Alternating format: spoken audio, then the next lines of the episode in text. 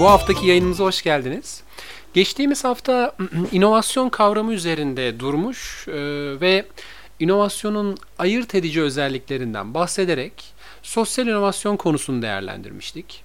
İşte icat ve inovasyonun farkından söz etmiş, mevcut durumu iyileştirme, yaratıcı çözümler geliştirme, e, sosyal etki ve sürdürülebilirlik açısından e, kavramsal bir değerleme yapmış ve sosyal inovasyon üzerinde de e, biraz konuşmuştuk. Bu haftaki yayınımızda da sosyal inovasyon konusuna kaldığımız yerden devam ederek kurumsal sosyal sorumluluk ile inovasyon arasındaki ilişkiden bahsetmek istiyorum. Evet, e, geçtiğimiz haftada üzerinde durduğum gibi inovasyon kavramı sıklıkla şirketlerin karlarını arttırmak amacıyla geliştirdikleri yenilikçi ve dolayısıyla farklı iş süreçleri için veya ilgili pazarda kendilerine rekabet avantajı sağlamaya yönelik geliştirilen ürün ve hizmetleri için kullanılsa da kapsamı şirketlerle sınırlı değil. İnovatif sosyal politika çözümlerinden çalışma hayatındaki sorunlarla mücadeleye, e, eğitimden sağlığa ve hatta sanata kadar çok geniş bir yelpazede yenilikçi, inovatif çözümler geliştirme anlayışının yer olduğunu söylemek mümkün. Bu geniş yelpaze içerisinden bugün kurumsal sosyal sorumluluk üzerinde e, durmak istiyorum. Sosyal sorumluluğun kar amaçlı şirketler için anlamından biraz bahsetmek istiyorum. Ee, günümüzde şirketler çözümlenmemiş sosyal problemlerin kendileri için ek maliyetler yaratabileceği düşüncesinden hareketle toplumsal ihtiyaçlar karşısında proaktif davranma ihtiyacı hissediyorlar. Evet. Dolayısıyla artık yalnızca ekonomik değer değil, sosyal değer yaratabilmek, sosyal değer ortaya koyabilmek için de çaba gösteriyorlar kurumsal sosyal sorumluluk olarak ifade edilen bu çabalar neredeyse tüm sektörlerde artık olmazsa olmaz uygulamalar haline gelmeye başladı.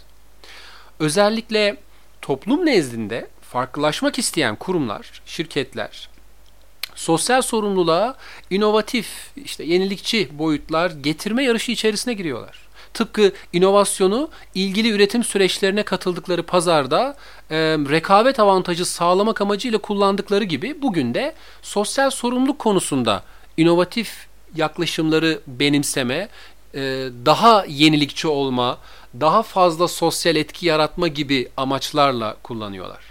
Ancak burada e, üzerinde durulması gereken kar amaçlı bir şirketin doğrudan kar amacına hizmet etmeyecek Örneğin sosyal bir proje için neden kaynak ayırdı? Bir diğer ifadeyle ekonomik fayda yerine neden sosyal faydayı önemsediği. Bunda e, kuşkusuz bilgiye erişimin kolaylaşmasının büyük payı var. Tüketiciler artık her şeyi biliyor.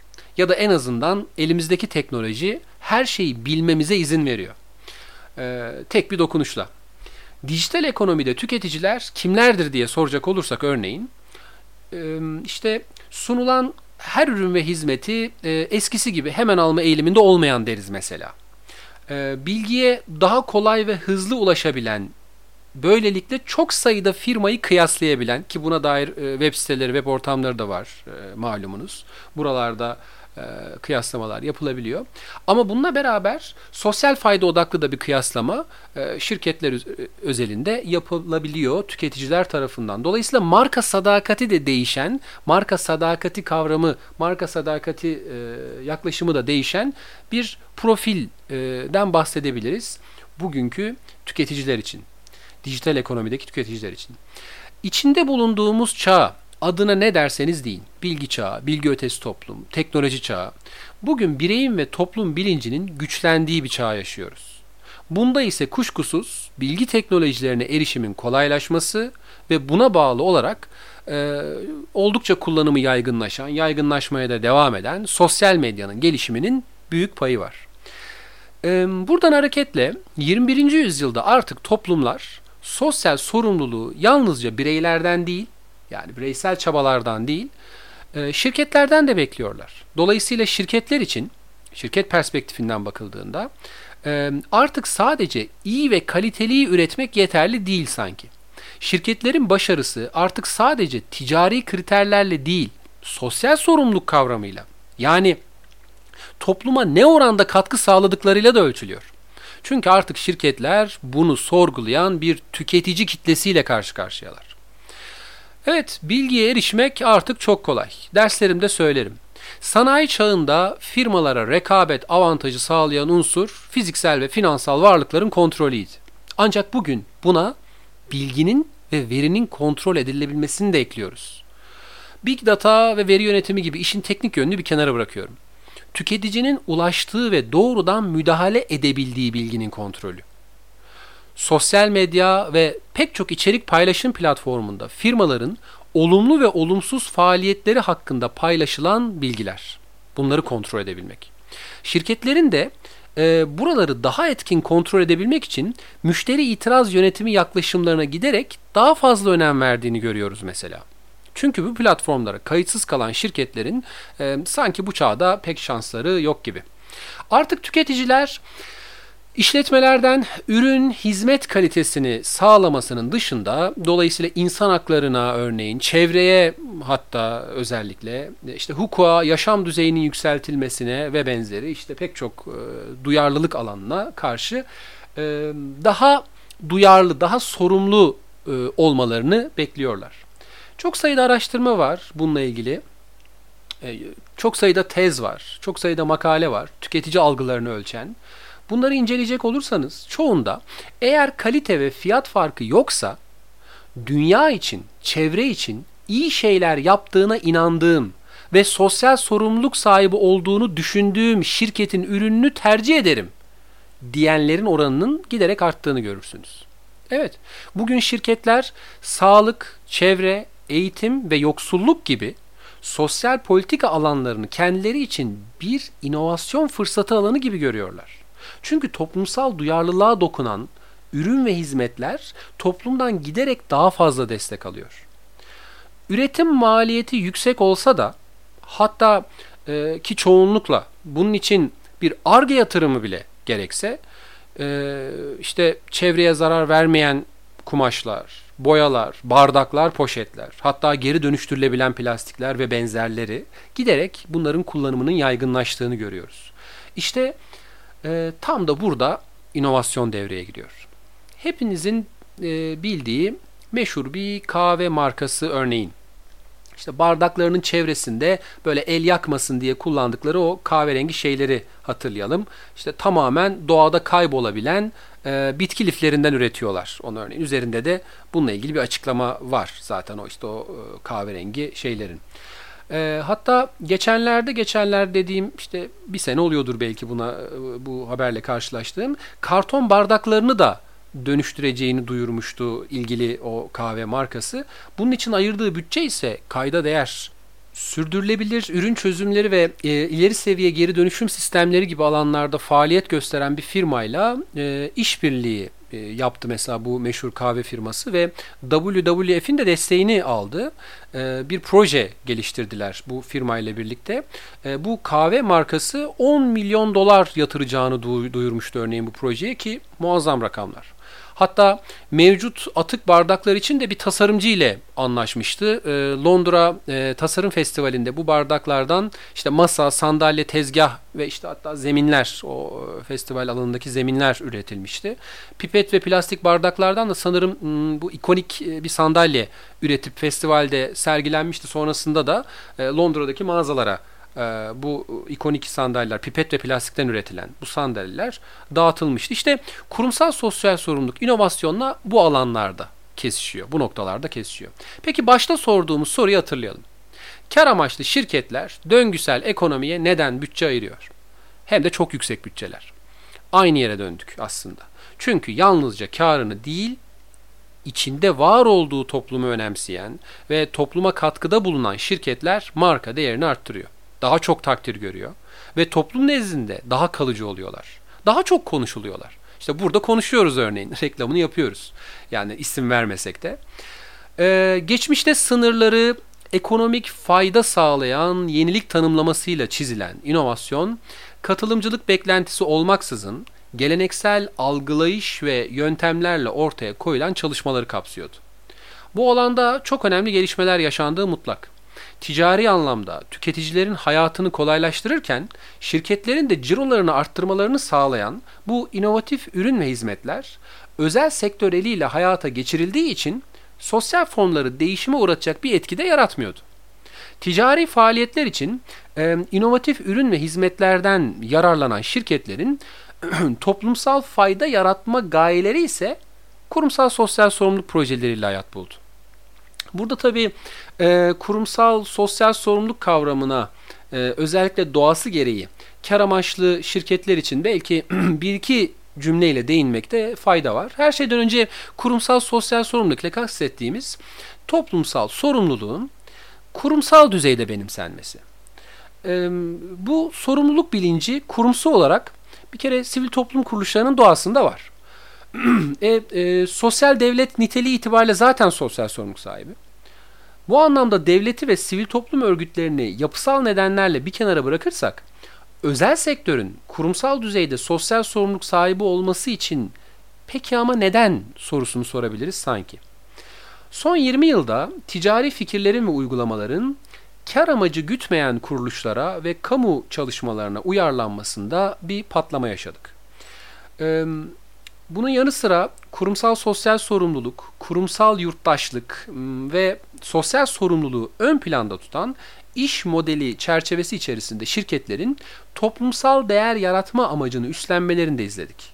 Dolayısıyla burada bakarsanız bir e, sektörler arası değişim var. Yani e, işte girişimci mentaliteyi benimseme, işte piyasa araçlarını, şirketlerin piyasa araçlarını kullanmayı sivil toplum örgütlerindeki sosyal karlar için görürken e, diğer taraftan şirketler içinde sosyal fayda sağlama amacını gördük. Yani sektörler arası sanki bir e, değiş tokuş var. E, sektörler arası bu değiş tokuşun bir göstergesi olarak sosyal kelimesinin özel sektör kavramları ile birleşerek işte sosyal girişimcilik, sosyal girişimcilik ve tabii e, favori kavramımız sosyal inovasyon gibi yeni terimlerin çoğalarak türemesine tanık olduk. Ki bu sosyal girişimcilikle ilgili e, birkaç haftayı hatta buna ayırmayı e, düşünüyorum. Çok önemli sosyal girişimcilik örnekleri var. Enine boyuna tartışmayı düşünüyorum. E, söyleşilere de yer vererek. İşte kurumsal sosyal sorumluluk da bu yeni terimlerden bir tanesi. İş dünyasının topluma karşı görevleri denildiğinde akla hemen kurumsal sosyal sorumluluk kavramı geliyor. Kurumsal sosyal sorumluluk uzun yıllardır şirketlerin giderek daha fazla önem verdiği bir alana dönüştü. Şirketler faaliyetlerinin sürdürülebilirliğini sağlamak için ürün ya da pazarlara odaklanmanın yanında çalışanlarına, topluma ve doğal kaynaklara da, çevreye de önem vermeleri gerektiğinin farkındalar. Bu geleneksel sosyal sorumluluk yaklaşımında şirketler toplumsal sorunlara yönelik bütçeler oluşturarak itibar yükseltme çabasına giriyor ve sosyal sorumluluğu paydaşlara yönelik bir e, meşrulaşma aracı olarak kullanıyorlar.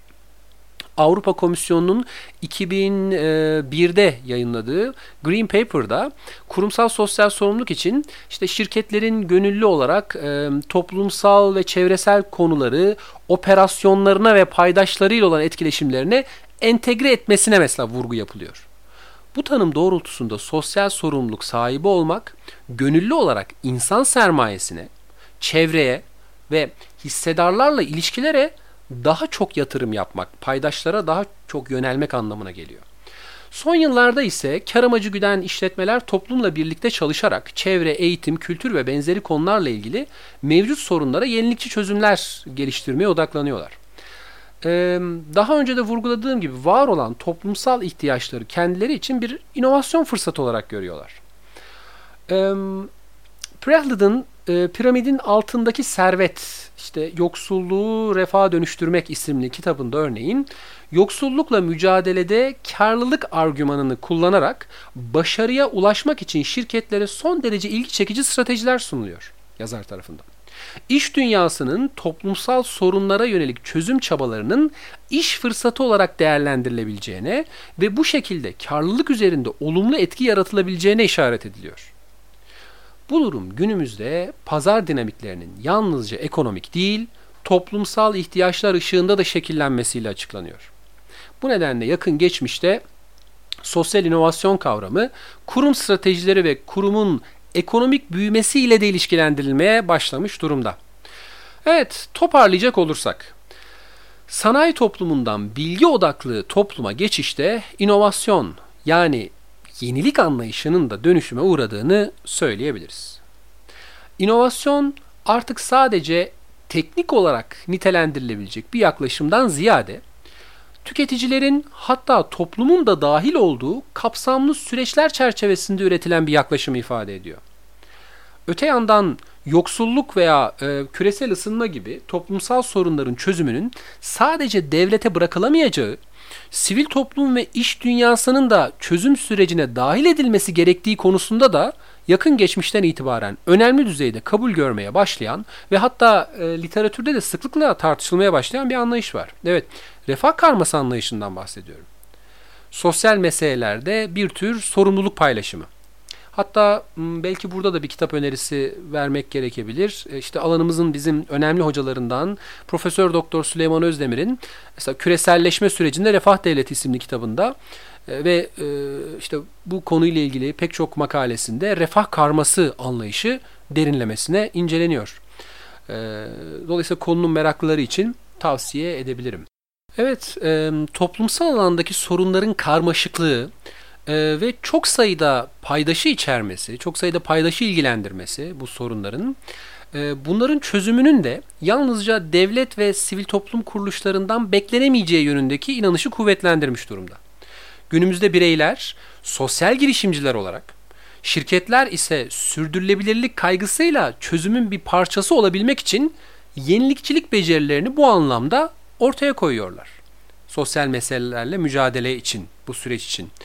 İşte bu noktada sosyal inovasyon ilgili tüm paydaşların sosyal meselelerin çözümüne katkısını garanti eden ve sonucunda toplumsal değer yaratma olgusuna da hizmet eden uygulamalar olarak dikkat çekiyor. Evet, e, bugünlük bu kadar diyelim.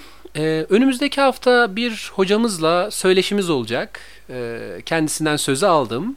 Sosyal politika alanında çalışmalarıyla tanınan ve beni kırmayarak söyleşi teklifimi kabul eden Sakarya Üniversitesi Siyasal Bilgiler Fakültesi Çalışma Ekonomisi ve Endüstri İlişkileri Bölüm Başkanı Sayın Profesör Doktor Mustafa Çağlar Özdemir'e çalışma hayatının geleceği perspektifinde inovatif yaklaşımlar konusunda sorular sorma fırsatım olacak. Çalışma hayatının geleceğini konuşacağız e, hocamla birlikte. Ee, gelecek hafta yine Perşembe günü görüşmek dileğiyle. Hoşçakalın.